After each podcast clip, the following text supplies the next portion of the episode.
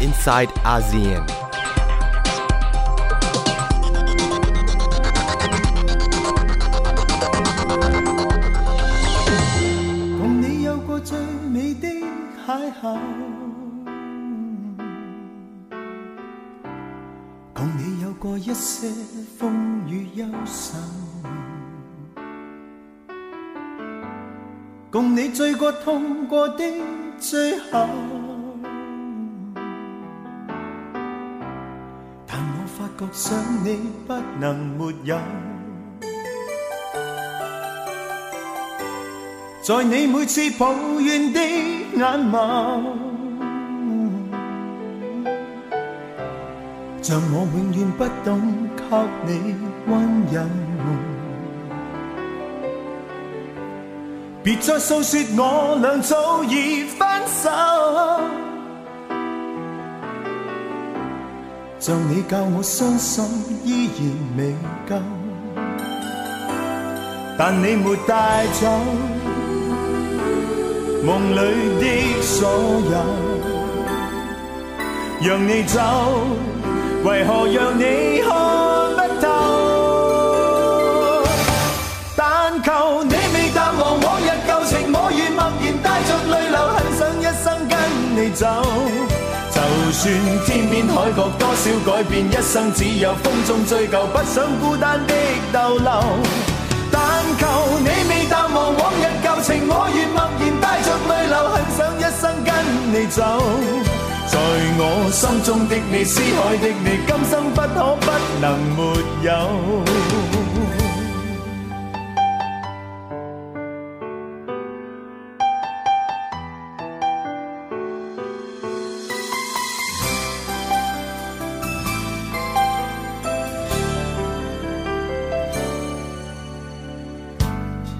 你每次抱怨的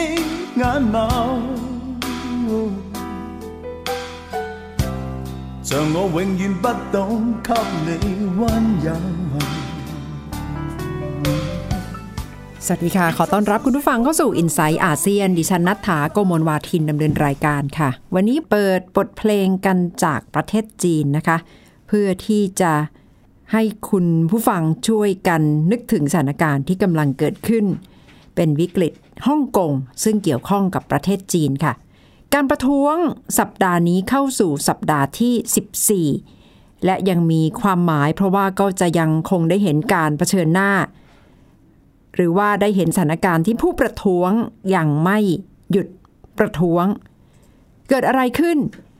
ตลอด 13 สัปดาห์ที่ผ่านมาเหตุประท้วงการรวมตัวกันที่ได้เห็นคนออกมาชุมนุมตามท้องถนน ในฮ่องกงโดยเฉพาะในวันอาทิตย์ เป็นล้านคนในแต่ละครั้ง หรือว่าหลายแสนในแต่ละครั้ง จุดเริ่มต้นมาจากความไม่พอใจ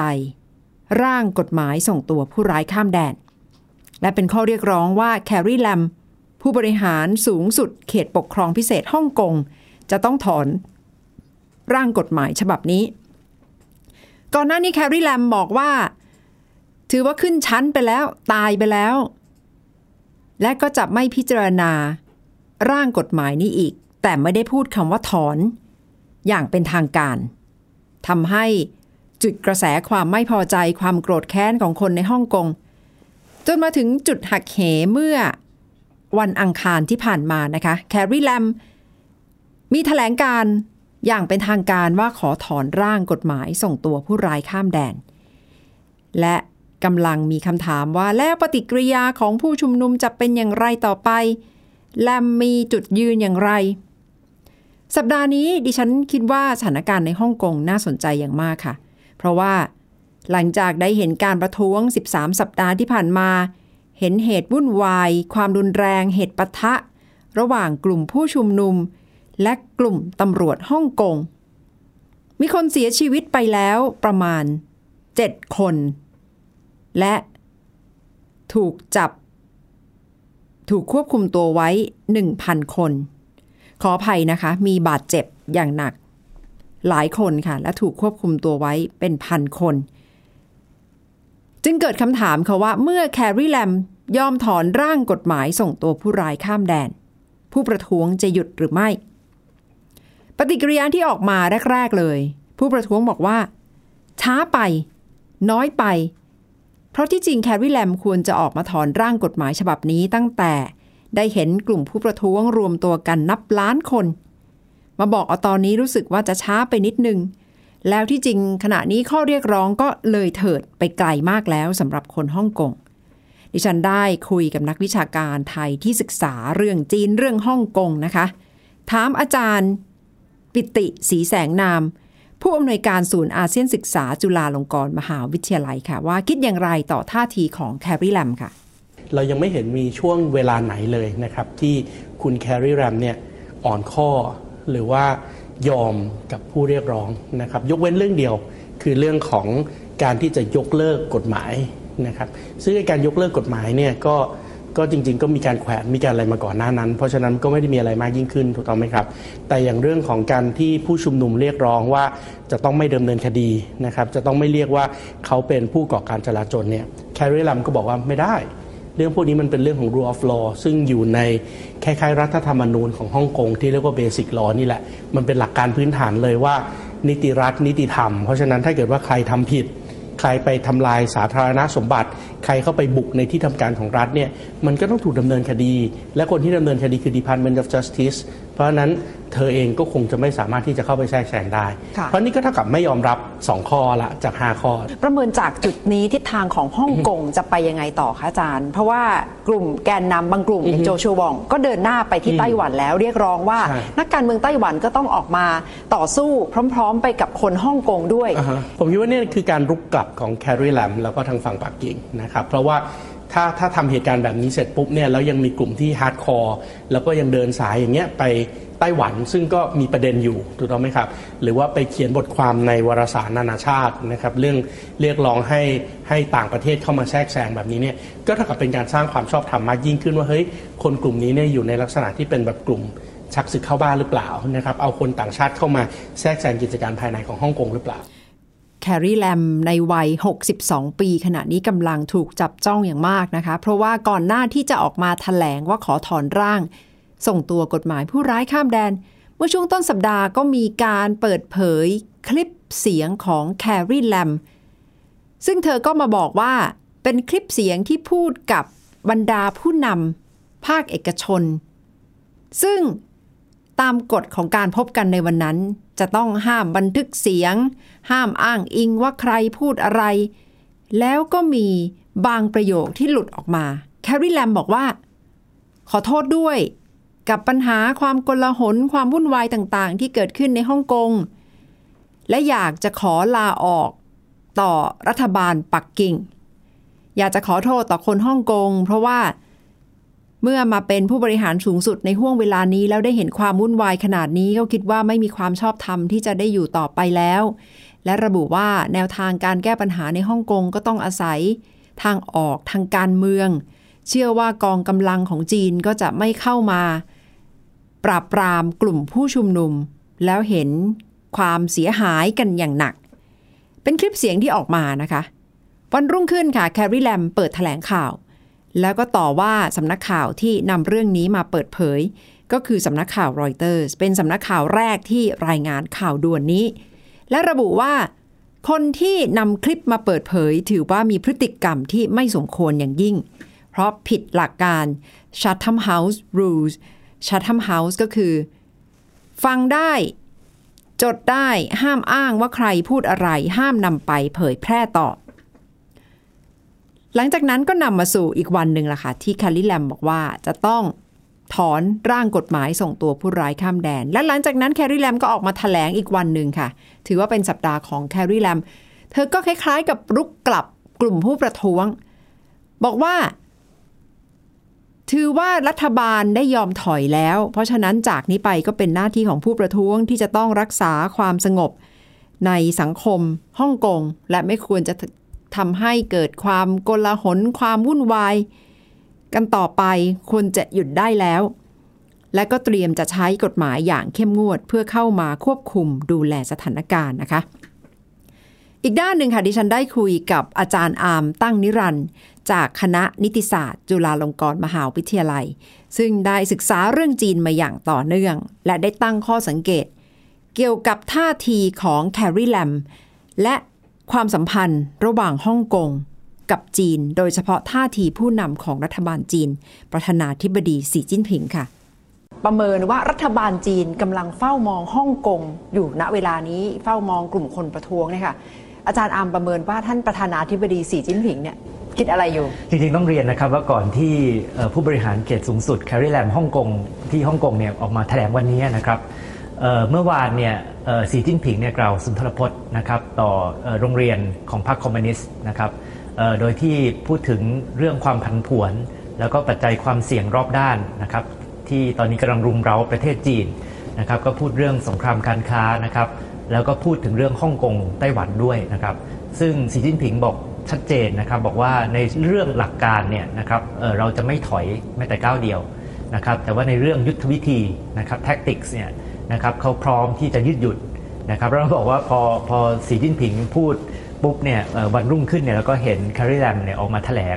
อย่างที่เราทราบกันเนี่ยนะครับ ซึ่งก็สะท้อนนะครับว่ามันอาจจะเป็นหนึ่งในกลวิธีของการยืดหยุ่นของรัฐบาลจีน แต่ว่าอย่างที่ผมตั้งข้อสังเกตก็คือยืดหยุ่นเนี่ยยืดหยุ่นไปเพื่ออะไรใช่ไหมครับยืดหยุ่นไปผมว่าข้อที่หนึ่งก็คือต้องการที่จะดึงกลุ่มคนทั่วไปเนี่ยนะครับ ให้เห็นใจรัฐบาลมากขึ้น แล้วก็อันที่สองเนี่ยผมว่ามันอาจจะเป็นการปูทางไปสู่อะไรที่อาจจะรุนแรงขึ้นนะครับดูแล้วน่าจะเป็นจังหวะที่เหมาะสมที่สุดในห่วงเวลานี้ไหมคะที่แคริแลมออกมาแถลงวันนี้ ก่อนที่จะมีงานฉลองวันชาติวันที่ 1 ตุลาคมสำหรับจีนสำหรับท่านสีจิ้นผิงที่ก็จะได้เดินหน้าฉลองวันชาติกันอย่างยิ่งใหญ่ แล้วก็เรื่องฮ่องกงอาจจะแผ่วลงไปไหมคะ คือจริงๆ ถ้าถามผมเนี่ยผมว่าอันดับแรกเนี่ยผมคิดว่ามันค่อนข้างช้ามากเลย กว่าจะมาแถลงวันนี้นะครับคือผมคิดว่าแถลงวันนี้จริง ๆ ก็คือยอมข้อหลักข้อเดียวก็คือบอกว่าถอนออกไปอะซึ่งจริงอันเนี้ยมันน่าจะยอมมาได้นานแล้ว เพราะว่าก่อนหน้านี้ก็พูดมาตั้งนานแล้วล่ะว่าไม่พิจารณากฎหมายนี่แล้วเพียงแต่ไม่ยอมใช้คำที่กลุ่มผู้ชุมนุมเนี่ยเเรียกร้องให้ใช้ก็คือคำว่าถอนใช่ไหมครับเเพราะฉะนั้นแน่นอนน่ะผมว่าจุดประสงค์เนี่ยคือเขาต้องการที่จะลดความร้อนแรง ของการชุมนุมใช่ไหมครับแล้วก็ทำให้บรรยากาศเนี่ยที่ตึงเครียดเนี่ยมันผ่อนคลายขึ้นนะครับ แต่ว่าเอ่อก็ตอนนี้ก็กลุ่มผู้ชุมนุมเขาก็บอกว่ามันแทบจะไม่มีความหมายอะไรเลย เพราะว่าคุณจริง ๆ คุณถอยน้อยมากนะครับค่ะเอ่อผมว่าในระยะสั้นเนี่ยบรรยากาศก็ดีขึ้นนะครับ ตอนนี้เนี่ยเอ่อตลาดหุ้นฮ่องกงก็ปรับเอ่อขึ้นมา 4%นะครับเอ่อแต่ว่าเอ่อคิดว่าคงไม่ได้ทำให้การชุมนุมเนี่ยยุติลงไป ค่ะ เป็น ข้อสังเกตจากอาจารย์อาร์ม ดรอาร์ม ตั้งนิรันจากคณะนิติศาสตร์ จุฬาลงกรณ์มหาวิทยาลัยนะคะ ที่ประเมินแล้วเชื่อว่าผู้ประท้วงยังเดินหน้าชุมนุมต่อ หลังจากแคร์รีแรมประกาศถอนร่างกฎหมายแล้วเกิดอะไรขึ้น ผู้ชุมนุมจำนวนหนึ่งจำนวนมากด้วยนะคะ โดยเฉพาะโจชัวว่องซึ่งเป็นหนึ่งในแกนนำการชุมนุมออกมาบอกว่า ช้าไปน้อยไป too little too late หมายความว่ารัฐบาล โดยเฉพาะแคร์รีแลมเนี่ยควรจะประกาศถอนร่างไปตั้งนานแล้ว ตอนนี้คนก็ยิ่ง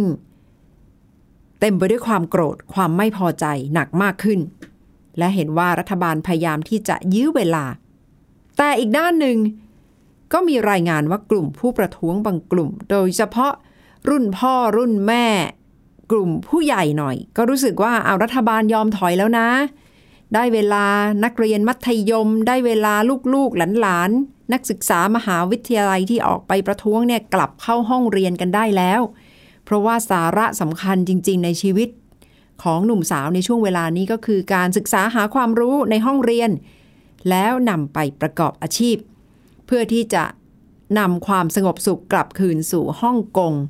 จะได้เดินหน้าใช้ชีวิตต่อไปตามปกติ นั่นก็เป็นความเห็นทางการเมืองที่กำลังเกิดขึ้นในห่วงเวลานี้นะคะสำหรับ ฮ่องกง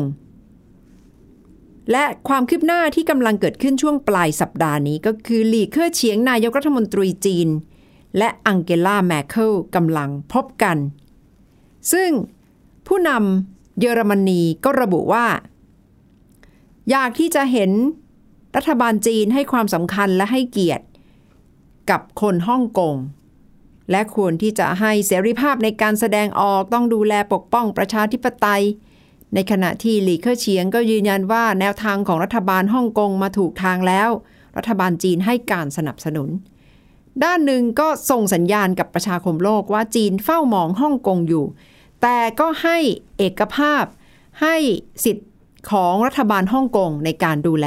เท่ากับเป็นการรักษาคำมั่นของจีนว่าจะปกครองฮ่องกงแบบหนึ่งประเทศสองระบบ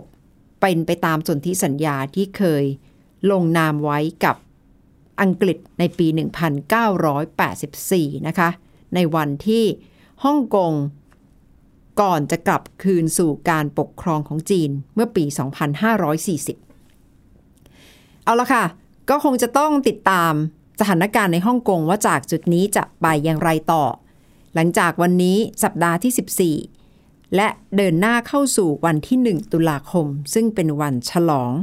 วันชาติจีนครบรอบ 70 ปี และปีนี้รัฐบาลจีนตั้งเป้าหมายแล้วว่าจะฉลองอย่างยิ่งใหญ่ มากที่สุดโดยเฉพาะการแสดงแสนยานุภาพของกองทัพจีน ใหญ่กว่าวันฉลอง 50 ปีและ 60 ปีค่ะ คุณผู้ฟังคะอีกด้านหนึ่งของสังคมไทย และเกี่ยวข้องกับอาเซียนเลยก็คือ ความเป็นผู้นำของผู้หญิงไทยในภาคเอกชน ในการบริหารงานภาคเอกชนนะคะ เพราะว่าด้านหนึ่งผู้หญิงไทยถือว่ามาไกลมากในแง่ของการขึ้นสู่ตำแหน่งผู้บริหาร สัดส่วนไม่น้อยนะคะ การวิจัยของ Grant Thornton ระบุว่า ผู้หญิงไทยขึ้นเป็นระดับผู้นำองค์กรมากถึง 33%ขององค์กรทั้งหลาย ขณะที่อาเซียน 21%ประเทศในระดับโลกมีประมาณ 15%ค่ะ ก็ย่อมแสดงว่ามาตรฐานของผู้หญิงไทยมาไกลทีเดียวนะคะ แต่ก็ยังมีอีกหลาย ๆ นโยบายที่สามารถทำให้ดีขึ้นกว่านี้เพื่อช่วยเหลือผู้หญิงไทย ในแง่ของภาระเลี้ยงดูลูก การดูแลครอบครัว ที่ผู้ชายย่างแบ่งเบาได้มาก และกลไกทางกฎหมายก็น่าจะช่วยได้เยอะค่ะ ดิฉันไปร่วมขึ้นเวทีที่จัดโดย Dragonfly เป็นเวทีสัมมนาที่ส่งเสริมศักยภาพของผู้หญิง และกำลังจะมีงานใหญ่ในช่วงปลายปีนี้ค่ะ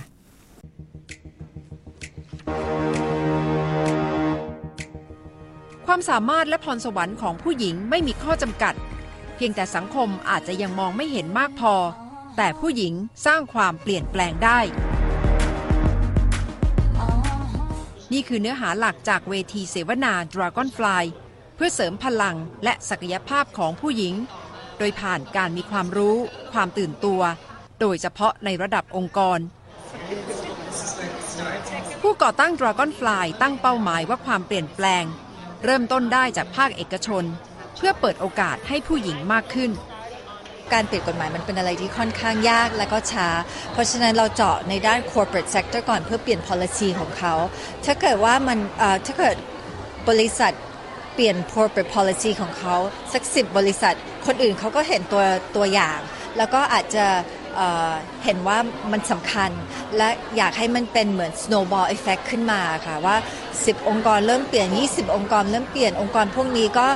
พนักงานอยากจะทำงานมากด้วยเพราะว่าเข้าใจว่าผู้หญิงเวลา ทำงานมันก็ลำบากสมัยก่อนอย่างที่แพมบอกว่าผู้ชายทำงาน ผู้หญิงดูแลลูก ดูแลบ้าน สมัยนี้ผู้หญิงทำงาน แต่ว่าหน้าที่ของการดูแลลูกกับดูแลบ้านมักจะยังเป็นของผู้หญิงอยู่ ในภาคเอกชน ผู้หญิงไทยติดอันดับโลกที่มีผู้หญิงขึ้นสู่ตำแหน่งผู้บริหารองค์กรถึง 33%ขณะที่ค่าเฉลี่ยของโลกอยู่ที่ 15%และในอาเซียน 21% จากข้อมูลของบริษัทวิจัย Grant Thornton แห่งสหรัฐ เวทีเสวนานำผู้นำหญิงในวงการต่างๆ แลกเปลี่ยนมุมมองโดยเฉพาะในเรื่องการทำงาน ผู้หญิงแถวหน้าที่บุกเบิกเรื่องส่งเสริมโอกาสให้ผู้หญิงมาอย่างต่อเนื่อง เห็นว่าปัจจุบันดีขึ้นมาก แต่ยังมีความท้าทายรออยู่มากเช่นกัน นอกจากกฎหมายแล้วยังคิดว่าสังคมก็เริ่มเข้าใจมากขึ้นเยอะนะคะอย่างอย่าง ในเด็กรุ่นใหม่ ก็จะเริ่มรู้สึกว่าตัวเองมีคุณค่า ไม่ต้องไม่ต้องอยู่ในกรอบอย่างเดียวนะคะก็เป็นอะไรที่ดีขึ้นยังคิดว่าความเข้าใจเยอะตอนที่เรียนทำงานใหม่ๆเออมีการพูดกันว่าผู้หญิงปิดประตูโรงแรมนินทากัน เวลาพูดเรื่องผู้หญิงนะคะเดี๋ยวนี้ไม่ไม่พูดอย่างนั้นแล้วก็บอกว่าผู้หญิงรายงานว่าผู้หญิงประชุมเรื่องนี้เรื่องโน้นอะไรต่ออะไรนะคะอันนี้เป็นความความเปลี่ยนแปลงที่เห็นชัด หรือว่าอย่างน้อยถ้าการเมืองปัจจุบันก็ต้องการ attract ผู้หญิงที่ที่มีชื่อเสียง high profile มาทำงานนะคะกับกับเขาก็เริ่มเห็นความสำคัญของผู้หญิง แต่ก่อนนี้เขาบอกว่าเอาไปเป็นดอกไม้ประดับสภา ซึ่งเดี๋ยวนี้ไม่ได้เป็นอย่างนั้นละ การที่เรามอบโอกาสให้ผู้หญิงได้เข้าสู่ การศึกษา หรือว่าจะเป็นโอกาสหลาย ๆ อย่าง ไม่ว่าจะเป็นเรื่องของอาชีพการงานเรื่องของโอกาสทาง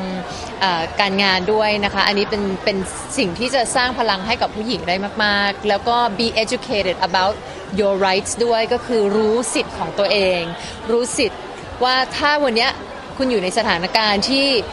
รู้ว่าไม่ปลอดภัยกำลังโดนความรุนแรงอยู่เนี่ยคุณรู้หรือเปล่าว่าคุณสามารถที่จะเดินไปหาความช่วยเหลือจากใคร คุณเข้าสู่กระบวนการยุติธรรมอย่างไรบ้าง ตรงนี้ซินดี้คิดว่าเรายังจะต้องรณรงค์เอ่อให้ผู้หญิงรู้เรื่องนี้มากขึ้นนะคะ การปลูกฝังและกล่อมเกลาในเชิงทัศนคติในครอบครัว มีส่วนสำคัญที่จะช่วยผลักดันความเปลี่ยนแปลง ถ้าเราให้โอกาสลูกสาว หรือภรรยาพูด พูดแบบแล้วเรารับฟังจริง ๆ เลยนะคะ คือไม่ใช่ว่าลูกสาวหรือภรรยาพูด และเราไปแบบ เอ้ยอย่าคิดมาก อย่าไปนึกอย่างนั้นสิ ไม่ใช่หรอก คือแทนที่เราจะมีปฏิกิริยาแบบนั้นทันทีเนี่ยให้เราหยุดนิดนึง แล้วก็ฟังดูซิว่าสิ่งที่เขาพูด สิ่งที่เขาอธิบาย สิ่งที่เขาถามอะมันมีเหตุผลหรือเปล่าเราให้เราตอบตามที่เขาถามเนี่ยจริงๆแล้วมันเป็นโอกาสในการเรียนรู้ที่ดีกว่าที่เราจะไป หยุดหยุดเดี๋ยวนี้เราไม่ควรจะพูดอะไร you're a girl you shouldn't be talking อ่าคิดว่าอยากจะขอแค่สิ่งเนี้ยค่ะ ถ้าคุณเป็นผู้ชายแล้วอยากที่จะมีส่วนร่วมในใน gender equality movement อันนี้ นักแสดงหญิงรุ่น millennial เห็นพลังของการสื่อสารในโลกโซเชียล แสดงความเห็นว่าผู้หญิงควรจะหันมาสนับสนุนกันและกันมากขึ้น แทนที่จะคุกคามกัน ผู้หญิงกันเอง 90%บูลลี่ผู้หญิงกันเอง ใน comment ต่างๆ เป็นเรื่องที่แทรู้สึกว่ามันเป็นเรื่องที่ใจหาย เพราะว่า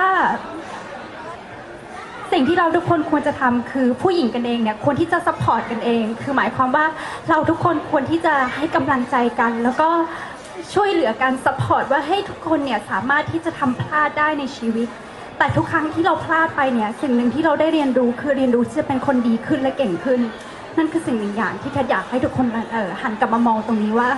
ผู้หญิงทุกคนควรที่จะช่วยเหลือกันเองมากกว่านี้ค่ะ ในมุมมองจากสื่อมวลชน ดิฉันได้ไปร่วมแลกเปลี่ยนด้วย เห็นว่าเทคโนโลยีกำลังเป็นส่วนผสมสำคัญ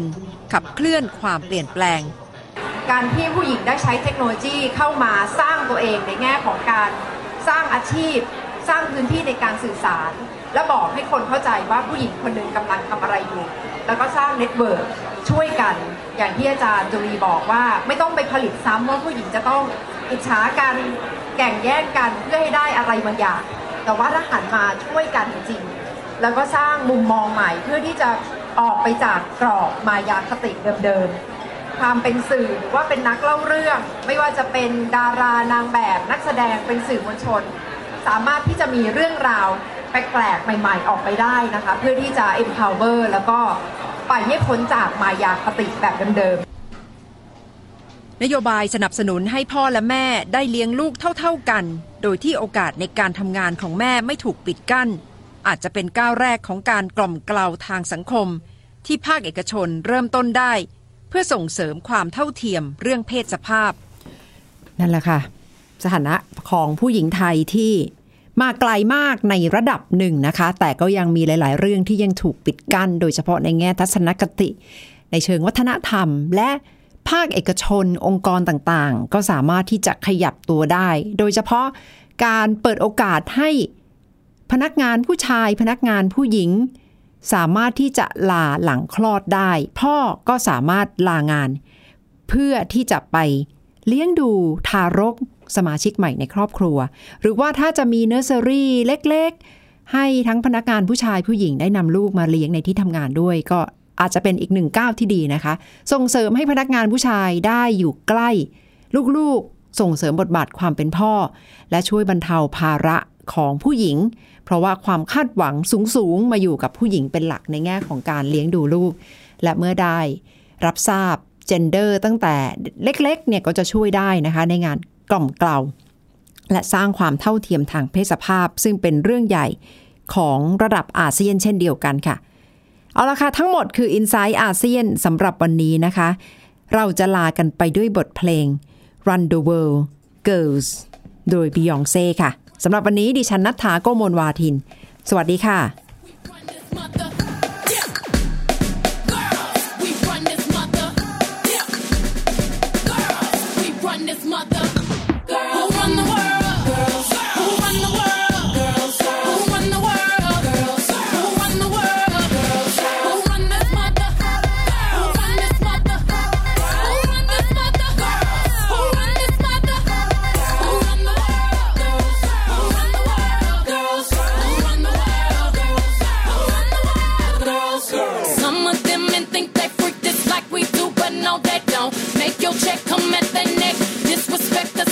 want.